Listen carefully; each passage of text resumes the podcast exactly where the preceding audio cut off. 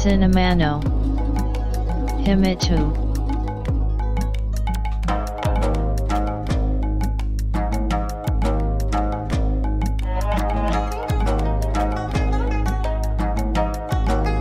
This broadcast is made by Cinema Podcaster Fuji Walker.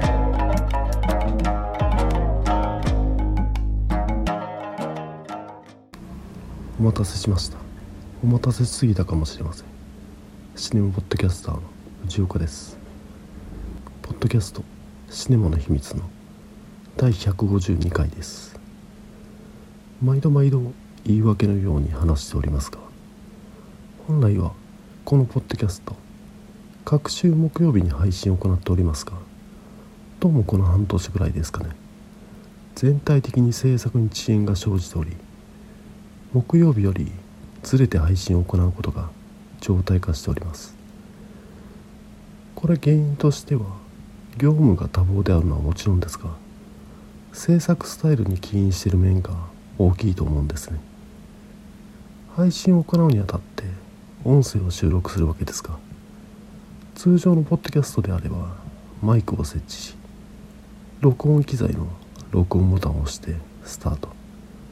仕上がりのいいところを編集でつまんではい完成といった風に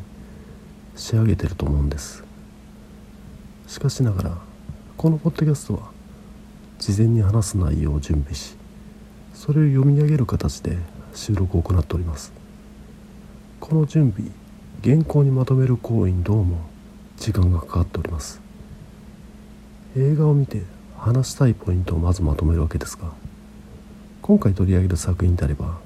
予告編で受けた印象と映画の印象が全然違う。といったポイントですかね。そしてこのポッドキャストではできるだけ世界各国の映画について話したいと思ってるので取り上げる作品が見慣れない国で制作されていた場合はその国の映画事情や全体的な歴史についても改めて下調べするわけです。今回取り上げる作品だとデンマークですから。世界幸せな国ランキングで常に上位にある国だとか。風力発電なので国の40%の電力を賄っている。環境先進国だとか。あとアンデルセンを生んだおとぎの国だとか。そういった下調べの結果実際に映画を見て受けるデンマークの印象と違和感が大きくなったりもするわけです。これをやりすぎると収集がつかなくなり一向に話す内容がまとまらない。つまりは今回の配信文がそうですね。これ多分誰かとクロストークする形式ならこうはならないわけですよね。話すことでその都度軌道修正されていく。いわゆる一人喋りの形式は煮詰まるとダメですね。このポッドキャストを開始してもう6年ですか。ある種の限界が見え始めている昨今制作に遅延が生じがちといった話でした。そんなこんなで解決策を考える余裕もなくシネマの秘密第152回始めます。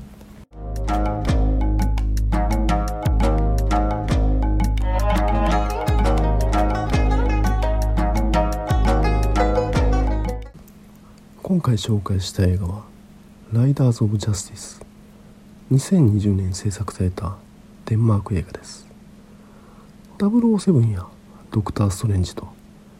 映画の中で激闘を繰り広げる悪党を演じたりドラマ「ハンニバル」では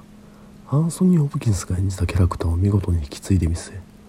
批評家に称賛されるなどハリウッドでも絶大な人気を集めるデンマークの司法マッツ・ミケルセンが母国デンマークで主演した映画が本作。テロの巻き添えとなり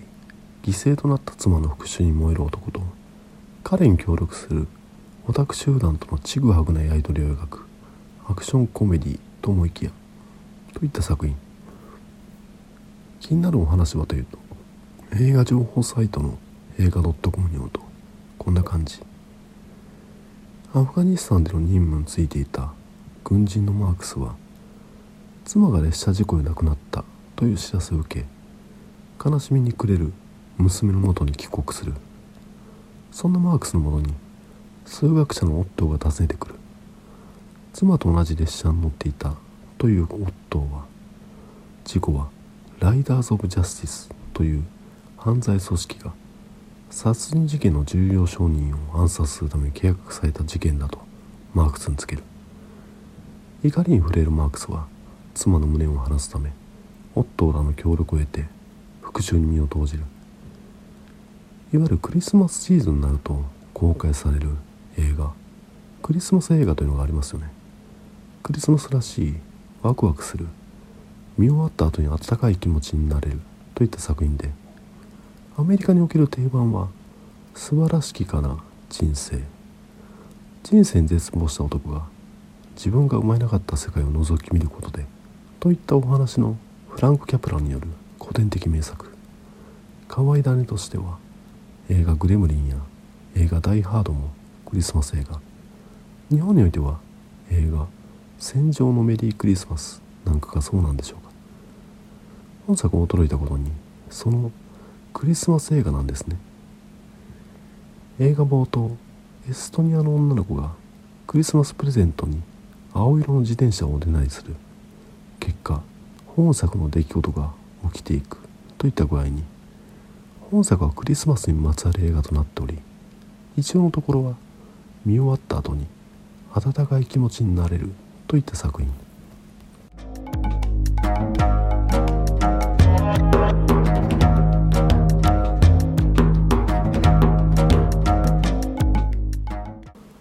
まさかのクリスマス映画。意外な着地点が魅力的なのが本作「ライダーズ・オブ・ジャスティス」つまりはマッツ・ミケルセン扮する軍人マークスが妻の復讐のためギャング集団に戦いを挑む。といったアクション映画を期待すると肩透かしを食らうわけです。もちろんそういった側面はあるものの主題はそこではありません。妻を鉄道事故で亡くした喪失感に苛まれる男のもとに3人のダクオットーレナートウルフが現れる。オットーも主人公の妻が犠牲となった鉄道事故に遭遇しており事故直前に主人公の妻に席を譲り結果自分は生き残るも自分のせいで見知らぬ女性が亡くなったという罪悪感を抱えていた。またオットーは数学者でありその鉄道事故は重要な裁判で証言することになっていたギャング集団のメンバーが乗っていたことをテレビの報道で知り事故としてはありえない。故意に起こされたものであると推理。警察に調査を依頼するも全く相手にさえなかったことからオットーは友人であるレナートの相談主人公のもとを訪ね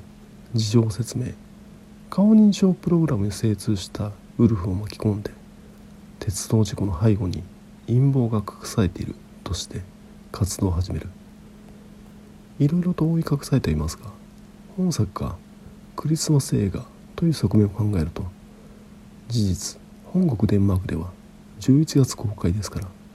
クリスマスシーズンにデンマーク国民は見てるわけです。本作はいわゆるクリスマスものの定番ディケンズのクリスマスキャロルのバリエーションアレンジに見えてくるわけです。19世紀イギリス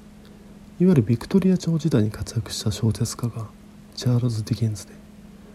小説「クリスマスキャロル」は何回も何回も映画化されるほどの名作。クリスマスイブの夜強欲な商人であるスクルージのもとに昔亡くなったマーレーの亡霊が現れこれから3人の精霊がお前のもとに現れると告げる。第一の亡霊はスクルージに過去の自分の姿を見せ第二の亡霊は現在のスクルージの周辺の人々の姿を見せ第三の亡霊はスクルージの未来の姿を見せる。先ほど述べたアメリカにおけるクリスマス映画の定番素晴らしきかな人生またバリエーションの一つ。本作において妻を亡くしたマークスの元を訪ねるオットーレナートウルフの3人。これはクリスマスキャロルの3人の精霊に見えるんですね。幼少期に強烈なトラウマを抱えるレナート。過去の亡霊。対人関係に難を抱える？ウルフは。現在の亡霊。そしてオットーは実は主人公マークスと同じ境遇であることが明かされることから未来の亡霊と言えます。亡霊の訪問を受けたことで強欲なスクルージが最もクリスマスの楽しみを知ってる人へと改心するように本作「ライダーズ・オブ・ジャスティス」でもマッチョな軍人マークスも変わるのかどうか。そんな中陰謀を突き止めようとする主人公たちの動きによってギャング集団も何者かからの攻撃を受けていることを察知。逆に主人公たちに逆襲するため動き出していたから大変。といった具合にお話がどこに行き着くのか予想がつかないのが本作の魅力。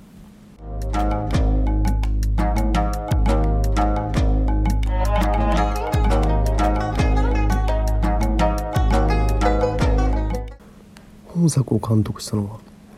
アナストーマス・イエンセン。本業は脚本家ですからこの手の話はお手の物ちなみにデンマークの映画監督といえば古くは映画「サバカル・ル・ジャンヌ」を撮ったカール・テオドア・ドライヤーで最近だとそれこそマッツ・ミケルセンと組んだ映画「プッシャー」で世界にその名を響かせたニコラス・ウィンディング・レフンなどがいますが世界の映画人に与えた影響を考えると群を抜いているのがラース・ポントリア。彼が1990年代に提唱した映画運動がドグマ95セットの廃止手持ちカメラ効果音や照明の禁止そして 35mm フィルムで撮影などといわゆる純潔の誓いと呼ばれるルールで映画を制作し時に不自然な印象を与える映画技法を減らすことで物語に没入させることを意図していたわけですがトリア自体が脱毒魔したり業界全体が2000年代となるといわゆるアナログからデジタルへと転換したこともありドグマ95というフレーズは耳にしなくなりましたが例えば記載グレタ・ガービグを生み出した2000年代のアメリカインディーズ映画の動きマンブルコア運動などは強い影響下にありますし旧ソビエト全体主義を完全再現するといった狂気の映画プロジェクト DAU などにはドグマの気配を感じています。さてこのドグマ95作品として3番目に制作されたのが映画「三船」監督したのはソーレン・クラーク・ヤコブセンという人ですが脚本を担当したのが本作のアナストーマス・イエンセン。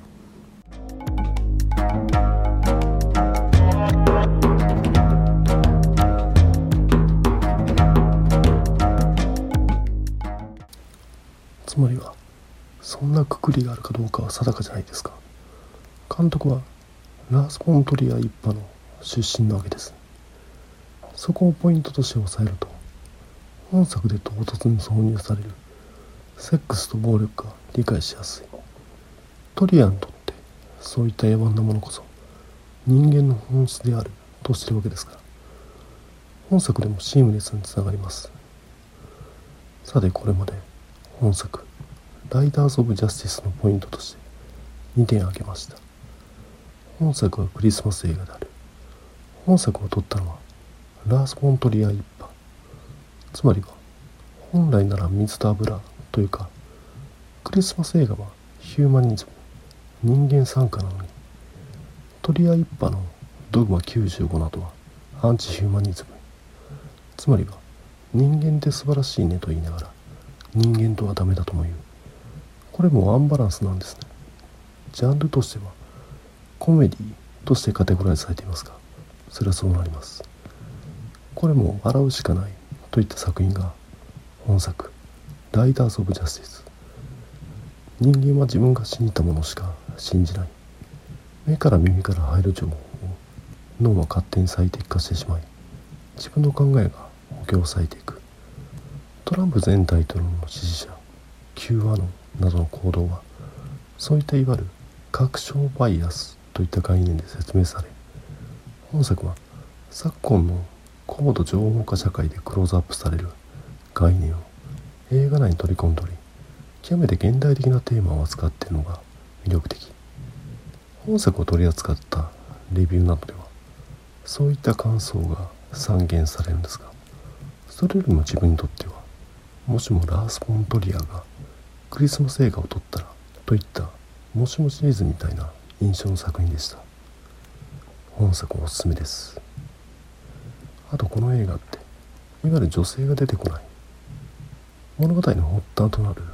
自転車を欲しがる女の子の娘であり主人公の娘にギャング集団の娘。主人公の対等な立場で物を申すエッセンシャルワーカーっぽい女性は出てきますがワンシーンだけ。その結果男だけの閉じたユートピアの中のお話といった印象があり劇中街中での銃撃シーンなどが複数あるもの。察が動く気配がないのもそういった印象を強めます意識的にそうした工夫は大人の男向けファンタジーみたいな作りにしてるんでしょう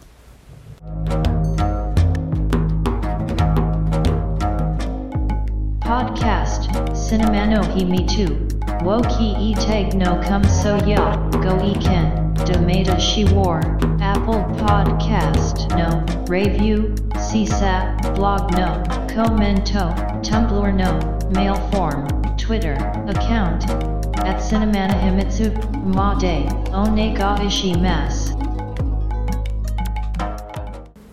こんな感じで「ライダーズ・オブ・ジャスティス」紹介させていただいたんですがどうでしょう？さて前回に引き続き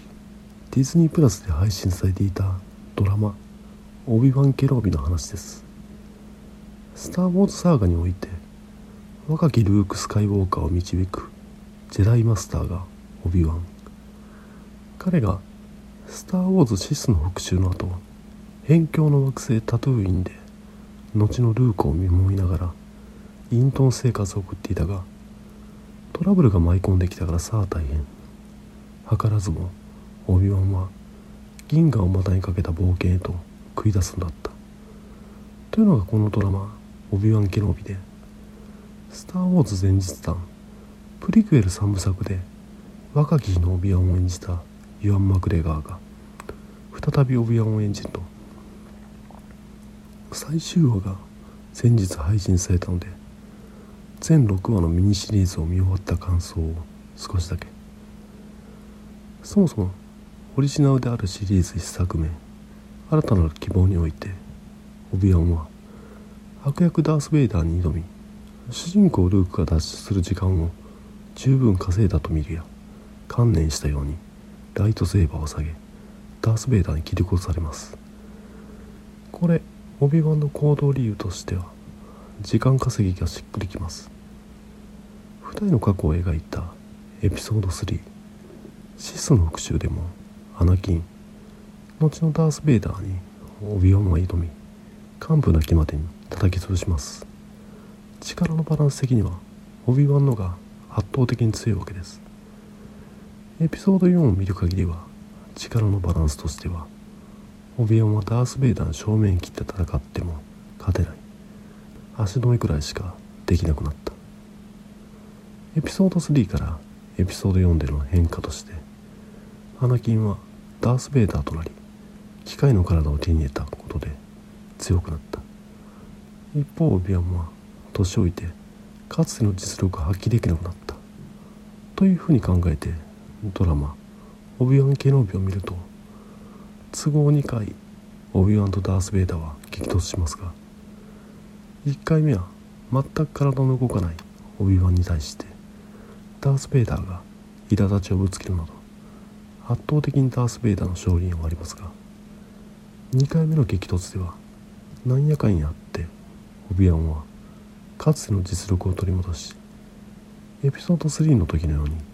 ダース・ベイダーを徹底的に叩き潰すわけです。他のシリーズとの整合性を考慮せずこのドラマだけを見た場合